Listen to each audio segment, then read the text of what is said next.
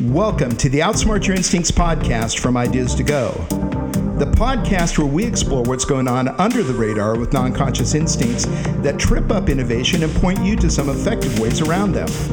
Look, we all want to do the right thing for our customers. We all want innovation to be the big, world changing thing we hoped it could be. If you're not enjoying innovation, you're doing it wrong. I'm your host, Adam Hansen and I'll be joined by folks who love innovation and know what's up. Come join us in our adventures as we together explore how to help you outsmart your instincts.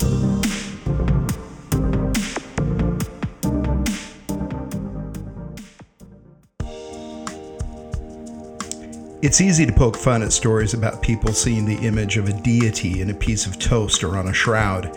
We don't have to exert ourselves much to see oddity in the actions of others, but we all find structure in random data.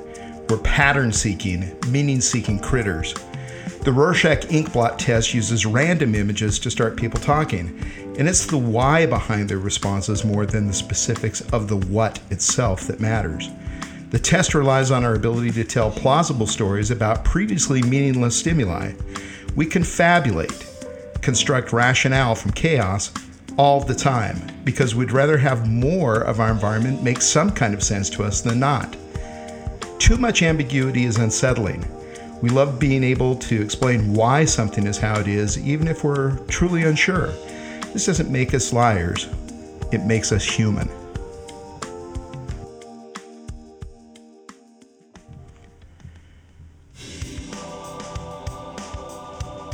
We all resort to confabulation daily. We can't avoid it. We regularly find post hoc rationalizations for our behavior, which is mostly driven by our non conscious. Further, these explanations seem totally reasonable to us, and we're unaware that, in fact, they aren't the reason that we made a particular decision. We simply don't have the time or the capability to build a perfect case for every action before we take it.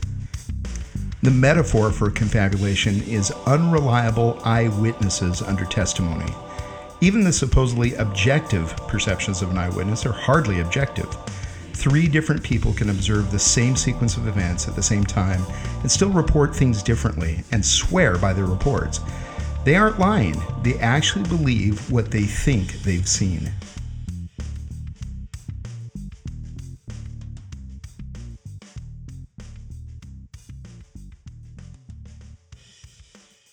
Okay, I'm ready. I'm ready.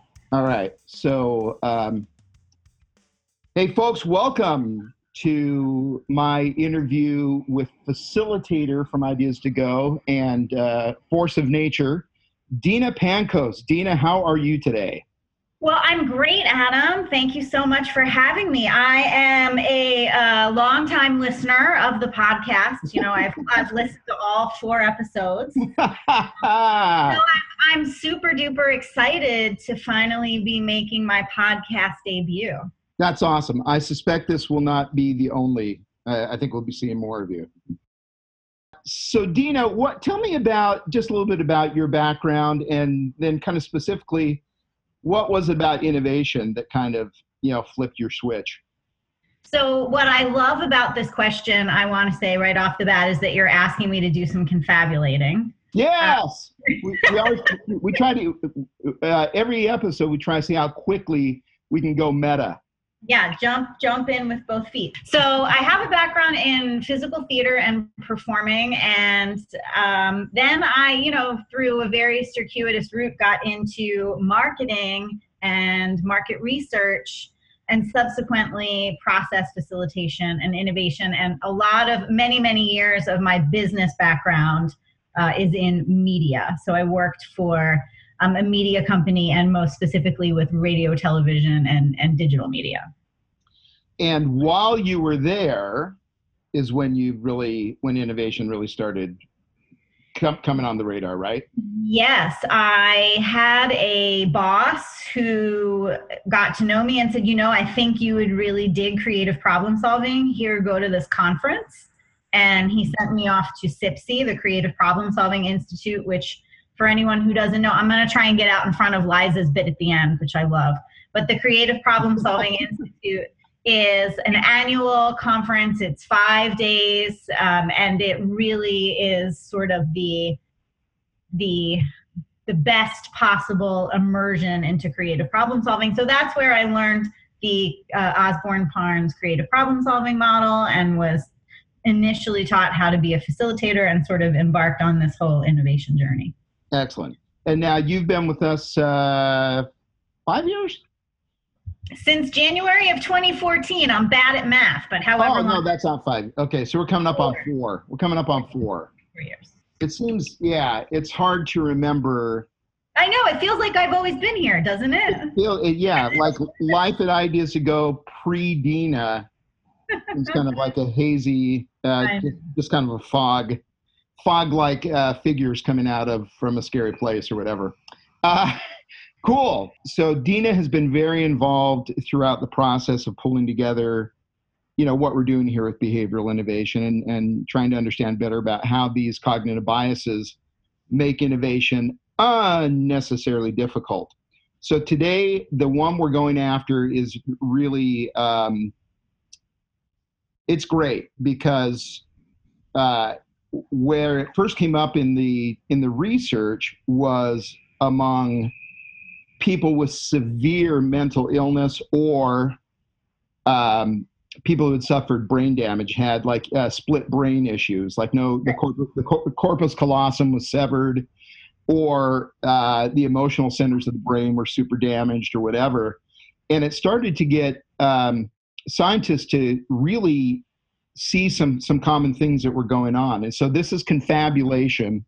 And so just a quick definition, it's the idea that um, when asked, for example, why we might why we did something, we will try to be helpful and we'll come up with a rational reconstruction of something that was probably a largely emotional event. And we do our best uh, by kind of applying some general theory about what causes what. And it's not lying. We don't think we're lying. We're not. Uh, you know, we're actually we are we're trying to be helpful. We're trying to answer the question that was asked of us. And so, if it's or either because we honestly just can't remember actually what was going on or what our real motivation might have been, and or we just even in the moment we didn't really understand what our motivation was because it was kind of we were probably largely reacting. It was probably very much a system one uh, kind of reflexive thing. I think I need to believe that it works. What works? We just do our best to explain why we did something, but that almost never is is the entire truth. So is that is that what we're talking about here? That's what we're talking about. I think it's a great way to say it in layman's terms is, you know, it's you're trying to rationalize a gut reaction. So you reacted to something, you made an emotional decision, and now you're going back and you're putting all kinds of reasons to the underlying reasons to why you did that and and the the fact is that you just did it because you had a, an instinctive emotional reaction. And this particular bias is super, super problematic for market researchers because it's really hard to get to the bottom of why people instinctively and emotionally do things. Yeah, absolutely. Well, when and and the way to to really lay that out for the researcher is to ask the researcher uh, him or herself uh, to think of maybe some big decisions or some decisions that had to be made under pressure uh, and try to see if they can figure out what their honest motivations were for those. Mm-hmm. And, and, if they are honest, uh, ideally, at least they come away with uh, it might have been something like this, but I'm not totally sure. There's something I have to ask you. Okay, so there's some in in some of the research on this. Uh, one researcher, Max uh, had a great line where he said, "What's what's behind confabulation is our drive for causal understanding. So we just we like to believe that uh, we know how all the pieces are arranged. We know how like every we just understand how process works, how everything happens. Uh, for most of us, believing in an entirely random universe is kind of scary. And Mhm. so, and trying to assign some sort of meaning is important. In order to have meaning, you got to have these dots that connect, you know, as neatly and as kind of obviously as possible. So that's uh, that's what's going on here. I think that the metaphor, and I, I don't know if metaphor is the right word, but the the example of how your eyesight fills in the blanks um, when your blind spots kind of come into play. There are, you know, several different physical exercises you can do with dots on paper using your thumbs to kind of get a sense of how your blind spot and your vision works. Um, and then when you learn that actually your brain is, and I think the word, the, the best way that I've heard this described is your brain is sort of auto photoshopping the right stuff into your blind spot so that there aren't any gaps in your vision. That's exactly what your brain is doing when you're confabulating. Your brain is kind of filling in the blanks, um, and that that's what's going on. It's very similar to what, what happens with your your blind spots in your vision. I think that's a great way to describe it. And so with that with that analogy, I think what's what's really good is that just imagine if your blind spot weren't filled filled in. Mm-hmm. How just distracting that would be. Uh, maybe I mean I guess maybe we'd get used to it over time. But if in our field of vision we constantly had this little dot where there was just nothing, uh, that would be kind of disorienting and, and and and crucially it would keep us from accomplishing what we're trying to accomplish. Yeah. And so the same thing here with confabulation is, uh, again, we like to have meaning. We like to believe Order. It's all about order in the universe, right? it's about order in the universe. That's right. Um, so some really great research on this. Nisbett and Wilson uh, back in '77 did some research where they laid out. I can't remember what the clothing article was, but it, let's say it's a shirt. I don't remember precisely, but there were four shirts uh, of varying price, um, of varying prices, and uh, the it was gamed. I mean, because they were all these. Actually, the the four shirts were all really of equal quality, same materials. There were some differences in uh, color and maybe some differences in texture, but largely all the shirts cost the same to make. Uh, but there were prices attached to them, and so then when they asked the respondents, you know, to kind of give the reason why the more expensive shirts might have been more expensive. Of course, the respondents came up with reasons why that was so. Oh, the the fibers were higher quality. It was this this one is Egyptian cotton, and this one is sateen. It's like when I go shopping for sheets. Yeah, exactly. What the heck? Come on. Yeah, and uh, and I'll at least top. I think I, you know, I, I don't know how how many women really knew the term Egyptian cotton 25 years ago. Uh, maybe, you know, I'm, I'm guessing more than men, but certainly it was nothing on my radar uh, until I don't know, sometime in the last 15 years or so, I guess. But uh, so another great another great example of this is uh, if you've seen the uh, Jimmy Kimmel show, Oh, the uh, are you talking about Lie Witness News? Lie Witness News. So, Dina, tell us about that. What's going on in Lie Witness News? So live, a lot, a lot is actually going on in Lie Witness News. I think I would argue that Lie Witness News is also a great, um, a great example of conformity bias. So when lie Well, Witness and, well, and and I think probably confirmation bias as well, a right? lot, a lot. There's so many. It's it's the it's This really nice. Hmm So in Live Witness News, Jimmy Kimmel's Street team, uh, they go out onto I guess Hollywood Boulevard or wherever they are in LA, and they find some people on the street, and they ask them they ask them to explain something that's fake. Yeah. Right. So they say, hey. Um, you know, we just saw on the news that there is this new um, earthquake predictor, whatever. I don't even know. They come up with some crazy stuff and then they ask people to explain it. And these people don't want to look like idiots and they think it's real. Um, so they make a ton of stuff up about whatever this fake fake uh, topic is. Yeah. And then, of course, Jimmy Kimmel airs it, and they're um, shamed and embarrassed in front of the entire country. and what's and and it is hilarious and then the next step that everyone needs to understand is that uh, if under pressure you might not do you know all that well either Yeah. confabulation in the sense of trying to create a story where you really don't know what Right. Where there's Well, nothing. what the actual story is. Yeah. So um, what they got out of their work, Nisbett and Wilson, was when asked to report how a given uh, stimulus affected their response, test subjects don't consult memory, but really by applying causal theories about how such a stimulus typically drives that type of response. And so they go to more, it's almost more about like, what have they seen that's similar to this? What has, you know, what has been their experience when they've seen something similar playing out? Oh, it looked like that was happening there. Therefore, that's probably what's happening here. Mhm. Uh, and it's it gets back to the work that shows that there really is a difference between our experiencing and our remembering self. And yeah, we just don't we we really don't know what the what the real issue is.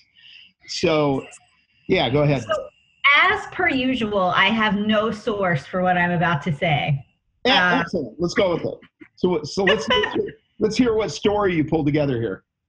Um, so I remember reading uh, that we actually, when we remember something, are not remembering the original occurrence, but we're remembering the last time we remembered it.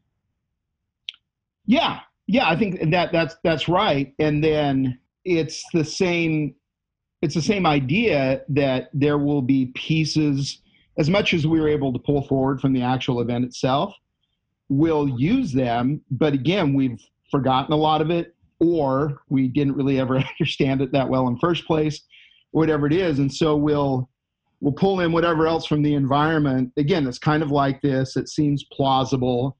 It And- makes this makes sense here. it does make sense and and what's what's important for everyone to understand is this is not prevarication this is not people trying to get away with stuff we will go on good faith that this is people really trying to be as honest as they possibly can be and it's just they just can't be as honest as we would like them to be or or uh, we're not as honest as we would like to be because we just we don't know the full story Why don't you tell the people the truth for a change? And a lot of that too is because we don't have access to the non-conscious processes that our brain engages in. there we go So even if we even if we wanted to lay it all out there and say here's the process that my brain went through to arrive at this conclusion or this decision we just we don't have access to it. We Yeah. we can't we can't. So that and because we have this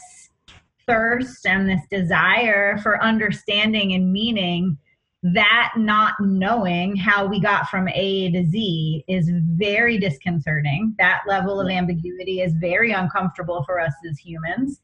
And so we apply this framework to something that we couldn't possibly have any understanding of. and so this is a great example about and and so I, I honestly don't know the answer to this but western cultures really really really love rationality and Yeah. and linearity and so i guess an interesting question and now i need to go see if we can if there if we have any data on this is is confabulation more of an issue in cultures like ours where having that tight story is really super important. Um, what's I think a couple times we've uh, we've invoked Jonathan Haidt's metaphor of the of the rational rider on the emotional elephant, Right. and and you have to ask yourself in that um, in that power dynamic, like who's really in charge? and so the answer is clearly the elephant, and the best the rider can do is to try to influence the elephant and to kind of nurture the elephant and make it easy for the elephant to do smarter things and and more helpful things and everything. But if there's a uh, if there's any kind of uh, clash between the rider and the elephant, the rider never wins. And this dynamic is very apparent to me um, or very clear to me as the parent of a seven-year-old child. Yes, I and I know I know that this is not a parenting podcast, so um, let's just dis, we're going to suspend judgment of my my helpful, my parenting skills. hel- helpful example though. Yeah. So I must ask Harry again, who's seven, several times a day, either what were you thinking or why did you do that? And he never knows. He ne- he's like, I don't know. I don't know. I don't know.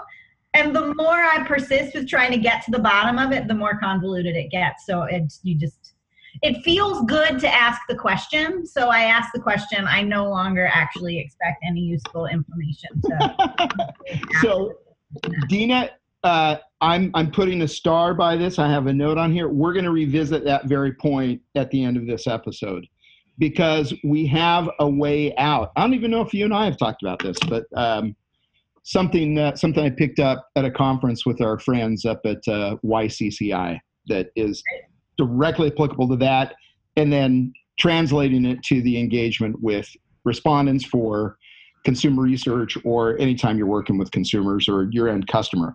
So, I have about two more weeks left of a holiday break from school, so I need all the help I can get. there you are. There you are. Um, so many people have heard about Brene Brown, you know, uh, this notion of uh, being vulnerable and daring and, you know, shame. And, and she's really good. Uh, I mean, she's, she's one of the people who really, I think, even uh, trying to get more men to understand the value of emotional intelligence.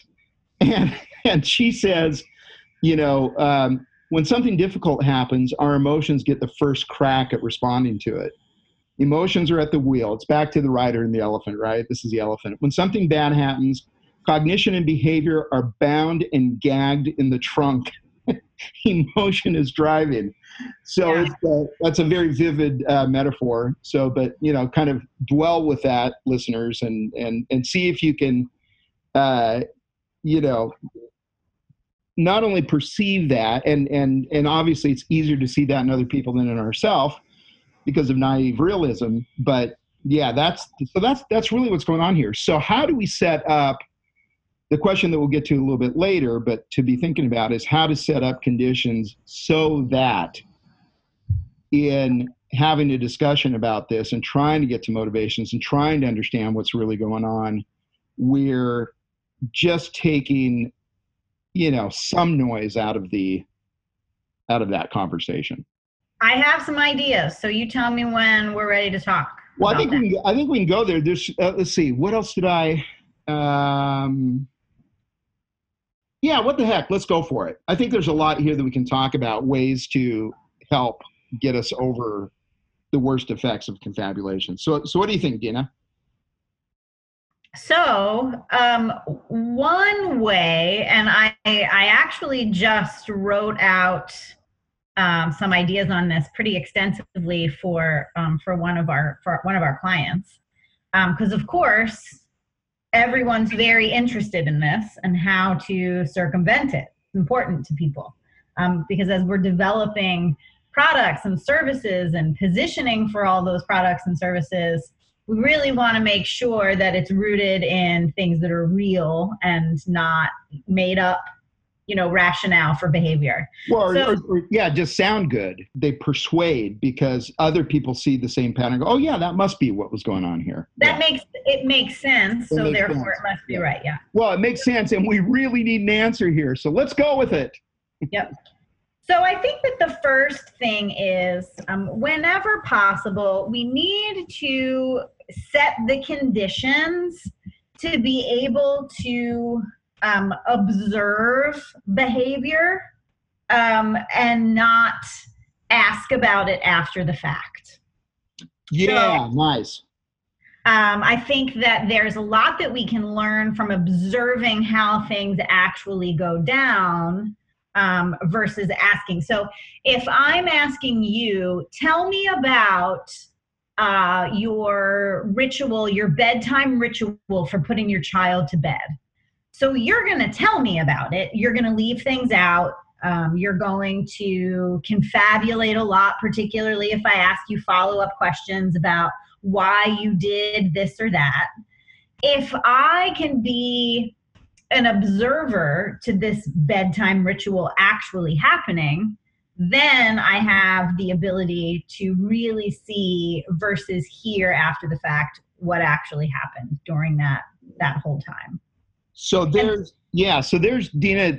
So with that, there's like a being aware of that. It's how to create, to your point, how to create conditions that are are more likely to avoid the noise of confabulation, and you just you, you kind you just get out of that that particular loop. And so, thinking of a continuum of confabulation, you know, we can imagine situations that would maximize confabulation, which would be like great emotional pressure, great emotional pressure to be honest but still report a really favorable outcome, you know, whatever mm-hmm. that is.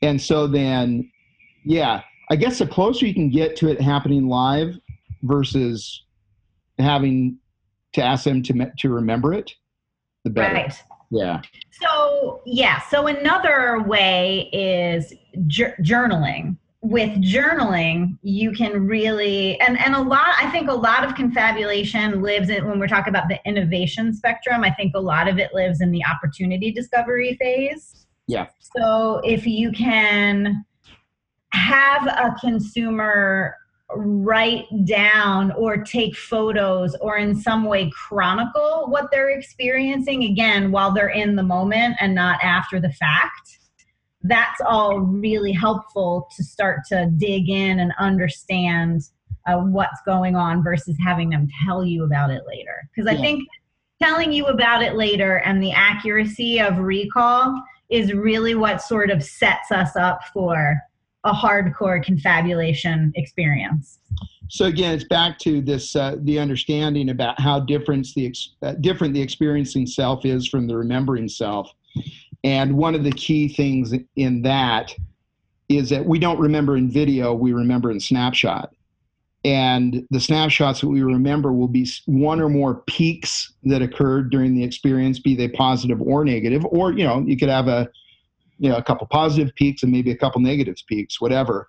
But you're going to remember those parts of it disproportionately and and honestly tend to ignore much else that went on plus one other important part which is what was the concluding part of the experience and so just even there understanding that we can see the opportunity for confabulation to come in because we're going to remember those peaks as if they were you know pretty much indicative of the whole experience and the research is just clear that that's just that's honestly not the case so this idea of just observing journaling trying to capture it in real time as much as possible where there where there is all the context and the Yeah. actual the actual context uh, and that's important and we and we i guess we forget or it's just we can't always carry the full context with us when we're you know when we're on the road when we go away from wherever that happened and so Right. And and we tend to discount then the effect of the context. What was going on? Who were we with?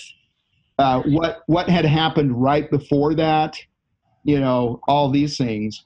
And also, so much, I mean, so many of the behaviors and situations that people who are interested in innovating new products or new services, so much of what they're interested in is really rooted in system one behavior. So these Right. are products or services that are going to be really relevant to our everyday lives, which means that they're going to be relevant in situations that we experience every day or even multiple times a day. And when that's the case, our our thought processes and our behaviors through those experiences that we have multiple times a day are so automated that again we can't even separate the non-conscious things that we're doing and the decisions that we're making from the conscious because they're so interwoven. Like the the driving home from work example. If you're driving a route and i'm sure you talked about this when you talked about availability bias But when you're driving home from work and this is the drive you do every day, it's you're on autopilot. You can get from your your office to your home or from wherever you work to your home without even thinking about it. So Absolutely. Yeah. big part of why that in the moment stuff is so important because there are so many things that we're doing and feeling that we're just really not even conscious of because we do it and we feel it so much. so this is uh, as you're talking it really became obvious to me this this kind of this contradiction that you know marketers understand the importance of emotional benefits right? Emotional benefits are just more they tend to, to have you know uh, longer legs. They tend to be more resistant to competitive pressures. If you're focusing too much just on functional benefits the moment a competitor comes up with something that's that good or better then what do you have and so marketers marketers and innovators get the need for emotional benefit. Yet most of our approach surrounding creating those emotional benefits that, that, that we're hoping that we're going to be able to create and understanding then what the experience is with the consumer most of the approach is still far too rational. And so we're not we need to match the we need to match the approach to what we're trying to generate Yeah. And this is one of the things I actually think that um, ITG Inspire does really well. So But Dina, what is ITG Inspire? We, you know, we had Greg on. I don't even think we talked about it. That was dumb. Um, I I don't know how to explain it. You'll ha- like like Greg will have to get. It's a thing. It's a. Well, it's let, a. let- let me give a, let me just give a quick. You I, do it. I can do this. Yeah. So Inspire came about in the the impetus for it was this where we're talking about for opportunity discovery, and it's just like how to get better input to help clients determine what those big opportunity areas are. And so, look, you have survey data, you can do collaging, you can do social media listening and see what's going on there and everything. But doggone it, what if you actually had some context and connection between all three of those types of data? And so, Inspire, this is, uh, we should have said, uh, this is not a paid advertisement, uh, but we'll get through it quickly. Uh, just so you understand what we're trying to do here. And it really is about establishing better context for understanding what's going on. So, Inspire is a consumer survey, both multiple choice and open ended questions. For each question, we ask the consumers to uh, give us, you know, three or four photos to provide further context, both emotional context and just overall situational context and everything for their answer. We want to to be able to see it helps it come to life. And then for each photo, could we have at least two or three hashtags that further flesh out what was going on? And that's the part that I think really helps because what I've noticed about hashtags as a modern societal phenomenon, hashtags are inherently emotional. Um, and so, because of the hashtag portion of this whole ITG Inspire party, um, I think it really does enable us to get more to the underlying emotional motivations versus the rational behaviors. And that's why I think it's related to confabulation.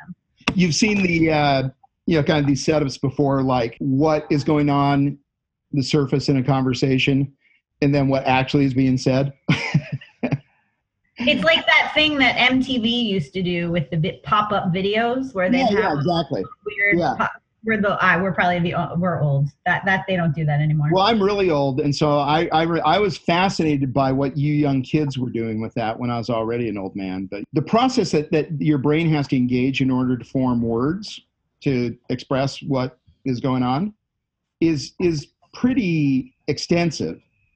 And the left brain is the is the seat of the language center. And so it has to you know if you don't get to the left brain it it doesn't get out. But there's still this translation even within us between the emotions that we're feeling and everything and then you know getting hold of the left brain saying okay well this is going on. What would you do with that? You know it's it's it's you know it's un interpreter and then we're somewhat dependent on how adept the interpreter is. I think that the final piece, maybe not the final, but the final piece that I thought about is, and this is something that you sort of alluded to earlier, but the line of questioning, the way in which you ask the questions, um, really, really makes a huge difference in how and how much space there is for the person answering the questions to engage in confabulation. Absolutely. So I have an example from the field if you're Let's do it. Okay. So, as you um, probably know, I, in addition to facilitating a lot of innovation sessions, I, I also um, happen to be a person on our team who does a fair number of focus group, a lot of focus group moderating. So, in focus group moderating, the line of questioning is really important to help the consumers who are answering your questions avoid a super confabulatory situation. Well, because they're going to they're going to try to be helpful to give you the answer to the question you're asking. Yes. Yeah.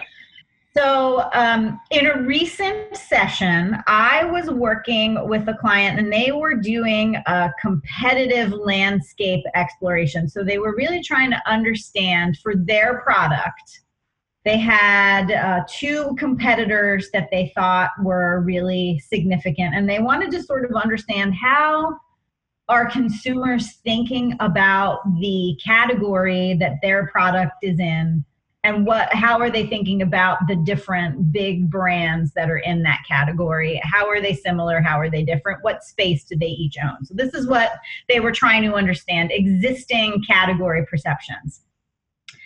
So one of the exercises that i had put in the discussion guide to do in this session was um, go up i had them work in teams the the consumers and go up to you know big easel paper on the wall and draw out um, the neighborhood. So if each of these brands is a different family in the neighborhood tell me all about that family.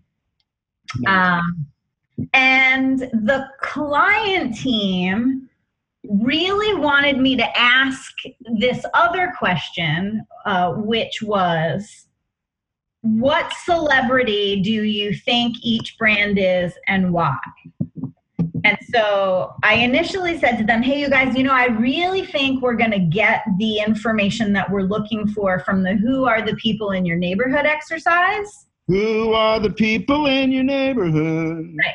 So I said, let's table let's table this celebrity thing for the time being. And they said they agreed. They said, okay, we'll we'll trust you. You're you're the you're the expert.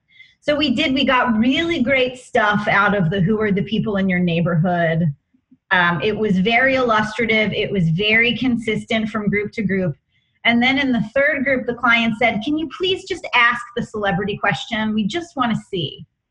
So I asked the celebrity question. I said, you know, who, who, what celebrity do you think, you know, this brand is? And one guy said, Bruno Mars. And someone else said, Martha Stewart. And someone else said, Wilford Brimley. Like there was nothing. It was all over the map, and people had no. So why why is it Bruno Mars? Well, I don't know because I really like Bruno Mars and I really like this product. Like it was exactly exactly. They had no they, they were just making stuff up and it was some of the mo- it was primo confabulation that happened. Well so what right there what i'm seeing dina is the difference between those two approaches. Who's the celebrity is um, so you know the, this this dualism again it gets back to our culture. The western culture really prefers atomism over holism right and uh, we want we just want to know about this one thing, ignoring how vital the context is to understand really with with any depth, with any um, then actionability on the other end of it. You know, the the, whole context around it and the neighborhood uh, question. I mean, I'm not just trying to uh, give you a pat on the back but having the brands in relation to each other is much more effective. And uh, and still, what's good about this overall, in either case, projective techniques as a category can be helpful to, right. to get past confabulation, but within them, still set it up so that you're not um, then unnecessarily noising it up again with oh, I really like him and I really like this. Yeah.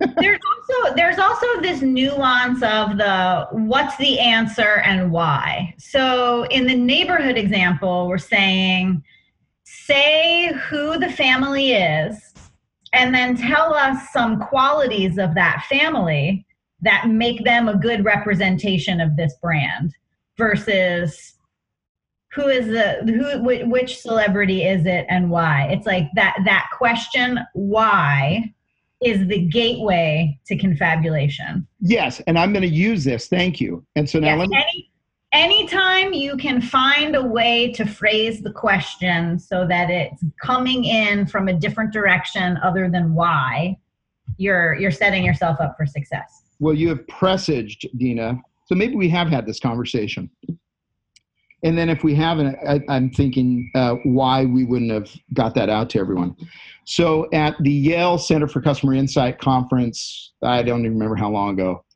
uh, Ed Harrington and I went, and they spent some time talking about this very issue.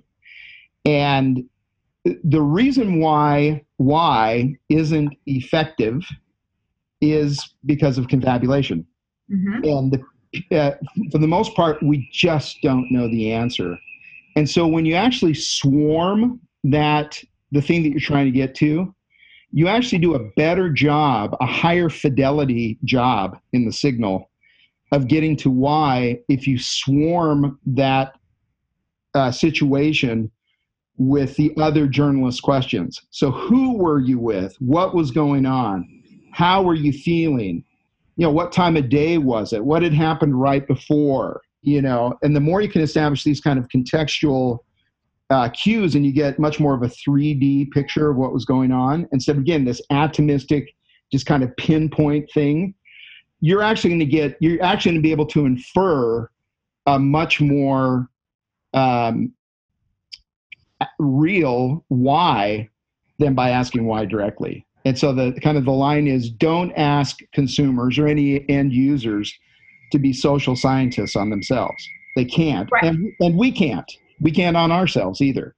Sure. And that's that's our that's the job uh, uh that's the researcher's job is to take all of the information and learn from it um, and then make inferences based on the full picture. The consumer is not in a position to be able to tell you the answer no, yeah and, and for the simple fact that they're human and so none of us is is in the situation to be able to do that this sort of thing has cropped up before and it has always been due to human error so back to uh, I, ITG Parenting Corner, Dina. Oh, great. So, so then the next time you want to know why Harry did something, yes. Where, where, where do you go? Oh, what were you doing when that happened? How were you feeling right before you decided to make that hideous choice? you're, you're more likely to get there because Harry doesn't know why. And yes, of course. And I will also say that moderating tons and tons of focus groups does make you uh, very does does put you in a great position to be able to ask your family members. I, you can moderate the the crap out of your family members you yeah. can ask them all kinds of things and get to the bottom of what they were doing and how school was and how work was and all that other good stuff. Perfect. All right. So you, uh, you brought up earlier that confabulation really shows up in opportunity identification, and then you talked then about uh, moderating focus groups. So we've kind of sandwiched ideation um, and and it's clear how confabulation is a problem in both opportunity identification and then the testing on the back end of concept development. Mm-hmm. Uh, I have one thing I'd like to bring up, just one idea for uh, to get to really to make confabulation a non-issue in ideation, and this is just one approach. And so this is you know we talk about how you know bringing stimulus into ideation is so helpful to get us past the you know most obvious stuff right in front of our feet and that uh, unrelated stimuli tend to drive uniqueness when you then process them play with them you know see where that you can go And more related stimuli then can be really helpful for uh, additional relevance. So an, an, excursion that we've we've done um, several times. It's really kind of fun. It takes a little bit of setup because people go, "What the heck is this?" Uh, it's probably not dissimilar from Babel, which you'll hear about in the episode with Christine, but it's called hypercontextual storytelling. And so this is now tell a story about what we're working on here. So we're, we're in the personal care category. We're trying to come up with new opportunities for ear health. I'm making it up. Uh, so by telling a story that has absolutely nothing to do with the obvious cues and context around the ear or hearing or any of the most obvious stuff. But now, let's say our uh, brand is, I, am doing this on the spot, this is not a good idea. Uh, our, our, brand is uh, Audios, and it's actually a uh, cereal that helps with uh, ear health. Okay, really, we're modeling this, folks. By not going to anything that has to do with cereal or ear or hearing, and now audios is actually a um, you know a mafia don and now audio's uh, you know early in audio's life he was intent he really wanted to be uh, a thoracic surgeon and was totally headed down that path but just this you know the tractor pull of tradition and family and you know everything that goes with that just slowly chipped away at audios. And uh, you know it was incremental. It wasn't obvious that he was you know going to end up on this horrible path that he was intent on avoiding with his life. And he really did have this intent of being a thoracic surgeon to help heal the world and maybe establish some you know order to the force some balance to the force but when you then tell that story and play it out the stimulus you get then that you can bring back now to breakfast cereals for better, you know, audio, uh, uh, oral health is going to be so much richer. And you're not just asking the obvious stuff about, you know, why do you need the cereal? Can I ask a question? Please. Tell me how you see confabulation come up in ideation most frequently? Uh, so, so the the opposite of this, when we don't use ideation sufficiently to mm-hmm. drive to new, and we're over preoccupied with relevant, and we want to do so. If we'll do a uh, you know break out into a pair or a trio, and the excursion is more about okay, play out a typical day for you when you come into contact with this product or this product category or everything. I mean, again, helpful, I mean, and you need to you need to understand that at some point.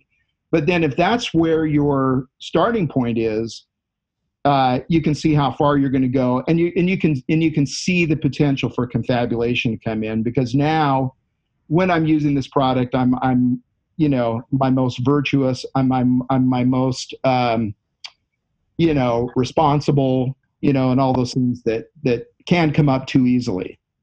So that's great. That's really helpful. So, what I'm hearing you say is that by going even further in the direction of unrelated or even absurd, it so it feels like you might be going more toward the confabulatory. You're actually in that sort of confabulation time space continuum moving in the direction that you need to in order to help mitigate confabulation in an, when you're coming up with ideas. So this is overly cute, but you're actually using uh, a fabulatory approach to combat confabulation.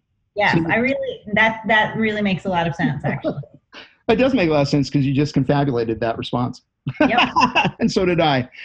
Very good. Well, hey, do you know what else? Uh, what else should the folks know? I, I guess just you know one thing I would just have is we all need to have a little bit of um, humility about this and recognize that this is that we're all prone to this.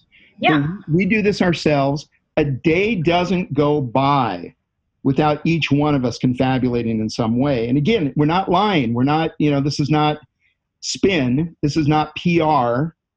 Uh, we're gonna we're gonna assume good faith. But when you recognize that you're as subject to it as any, you know, end user that you end up working with, then um, we're going to be better off. Yes. It's really um, awareness is the key. So, with all of these cognitive biases, being aware that this is happening is the first step in the right direction. That's absolutely right. And then, uh, are there 11 steps after that? Uh, there are at least 28 steps. so, this is not, it's not a 12 step process. This is a 20, no, 29, right. 29 step process. The 29 no, steps. No, no, it's very, it's simple. It's simple. It's, it's, uh, it's simple but not necessarily easy. But it's fun and and the point we're trying to make hopefully is that it's uh, at the end at the end of all of it it's effective. So that's what it's all about. Dina thank you so very much. We've been at this i think for about uh, 45 plus minutes or so. Uh, i appreciate you being with us today. And uh, yeah onward and upward. Let's keep doing better innovation well, thanks for having me. I had a blast. Hey, everybody. It's Liza. I'm here to do more self inflicted curse of knowledge notes um, on this most recent podcast from Adam and Dina on confabulation. CPSI, also referred to as CPSI, is the Creative Problem Solving Institute that is so well explained by Dina I can't add anything else except yes, it is the best possible immersion into creative problem solving. I've done it, you should too. Uh, Adam mentions the corpus callosum. It is the part of the brain that allows communication between the right and left hemispheres. So there you go. Uh, Brene Brown is a research professor at the University of Houston where she focuses on human connection and our ability to empathize. Her TED Talk on this subject, called The Power of Vulnerability, has had over 33 million views. Dina mentioned the opportunity discovery phase of the innovation spectrum. If you think about product development as a linear construct with a beginning, a middle, and an end up at your grocery store kind of a shelf thing, then opportunity discovery, or as Adam called it later in the podcast, opportunity identification, um, is at the very, very beginning of that process where you're trying to figure out, identify, discover where your next new great idea might come from. uh, Dina mentioned pop up videos. Uh, it was a show on VH1, not MTV. Uh, but I'll let it slide because music video channels are a rare thing these days. Um, pop up videos were fun. They had little bits of info and trivia that popped up during music videos that were playing. It premiered in 1996, so a really long time ago. Um, and just a last one when Dina mentioned session, when she's talking about working with uh, her clients, client being Fortune 500 companies. Uh, session refers to the ideas to go innovation projects that we do for these clients. Uh, that's all I have for today. I'm going to go drink some hot tea. Hope you all have a good day. Thanks so much for joining us on this episode. We are Ideas to Go. We love innovation and serving our clients. For more information about us, check us out at www.ideastogo.com as well as outsmartyourinstincts.com. Stay tuned for further explorations and people being liberated to do innovation right on the next episode of the Outsmart Your Instincts podcast.